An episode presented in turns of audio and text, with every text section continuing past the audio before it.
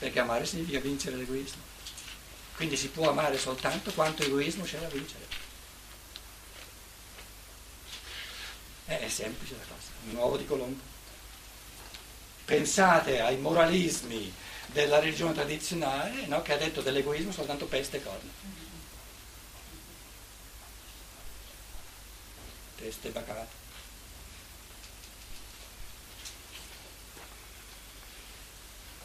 E ha fatto come se sarebbe meglio se l'egoismo non ci fosse. Matti, matti.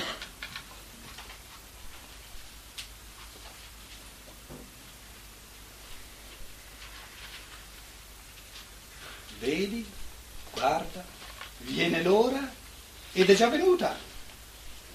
A maggior ragione oggi, siamo duemila anni dopo, affinché disperdiate ognuno a casa sua. Eistaidia. Eistaidia è la stessa espressione che c'era nel prologo.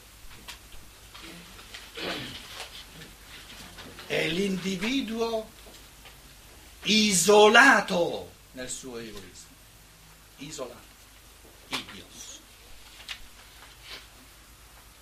Vuoi, vuoi dire la giusta traduzione di vi disperderete, per favore? Come scorpizze, eh? scorpizzete. Scorpizzo, lo scorpione.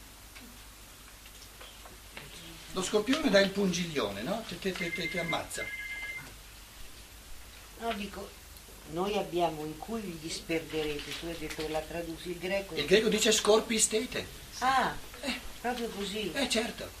E perciò ti parlo dello scorpione, perché la parola greca per disper, per atomizzarsi, no? è scorpi, scorpizzo. Cioè il momento che ha la funzione di frammentarvi, è l'ora che è proprio quella sì. funzione specifica. Sì, sì. Allora, quali sono, quali sono i due grandi peccati dell'evoluzione? All'inizio, all'inizio l'amore era contro la libertà, c'era tanto amore ma non c'era libertà e allora non era neanche amore. Visto che le cose non potevano restare così, siamo piombati giù, adesso cosa abbiamo? La libertà contro l'amore. E quindi non è neanche libertà.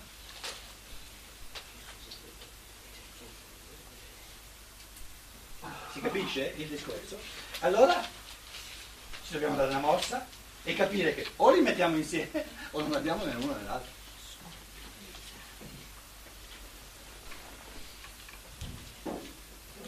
Qual è il presupposto necessario?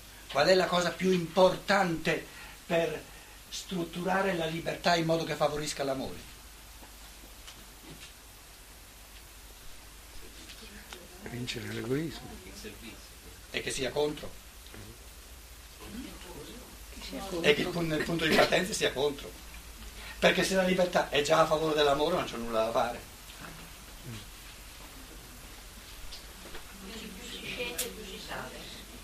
No, non automaticamente, ma non si può salire senza essere scesi, si può restare giù, ma non si può salire senza essere scesi. O in altre, in altre prove, eh, l'ho sempre detto in un altro modo, no? ma è il uovo di Colombo, però questi uovi di Colombo vanno ripetuti come una meditazione ogni giorno. Qual è la cosa più importante, necessaria per vincere l'egoismo? Che ci sia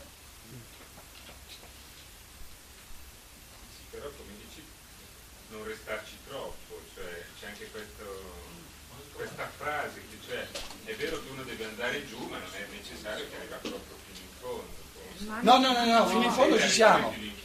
No, fino in fondo. E dice l'ora è già venuta. Eh, l'ora è già venuta. Non è necessario che ci stia. Fino in fondo ci siamo. Nessuno, nessuno può diventare più egoista di quanto già siamo.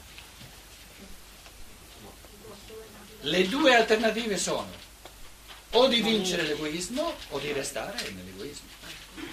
Scusa, ma non mettere non è però io sto dicendo soltanto che se io lo voglio vincere, bisogna che si sia, se no non ho materiale su cui lavorare.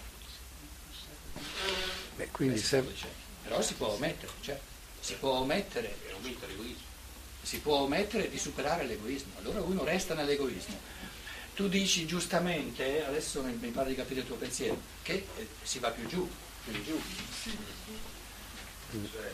Ma questo andare più in giù non è un aumento di egoismo, è un aumento di autodistruzione. Il discorso di restarci poco è nel senso che se ci stai tanto perdi la possibilità di uscire. Certo, certo, certo. Ma non nel senso, che, nel senso che diventi più egoista, nel senso che diventi meno umano. Perché, perché dopo la svolta i fenomeni si invertono. O vai in su o vai giù, non resti, capito? Non, non diventi, non puoi diventare più egoista. Puoi solo diventare meno umano o più umano.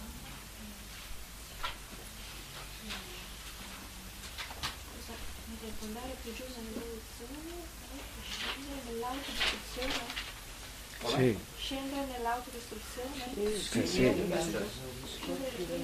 Vogliamo fare una breve pausa? Sì. Che poi finisco il capitolo 16? Sì. Dico?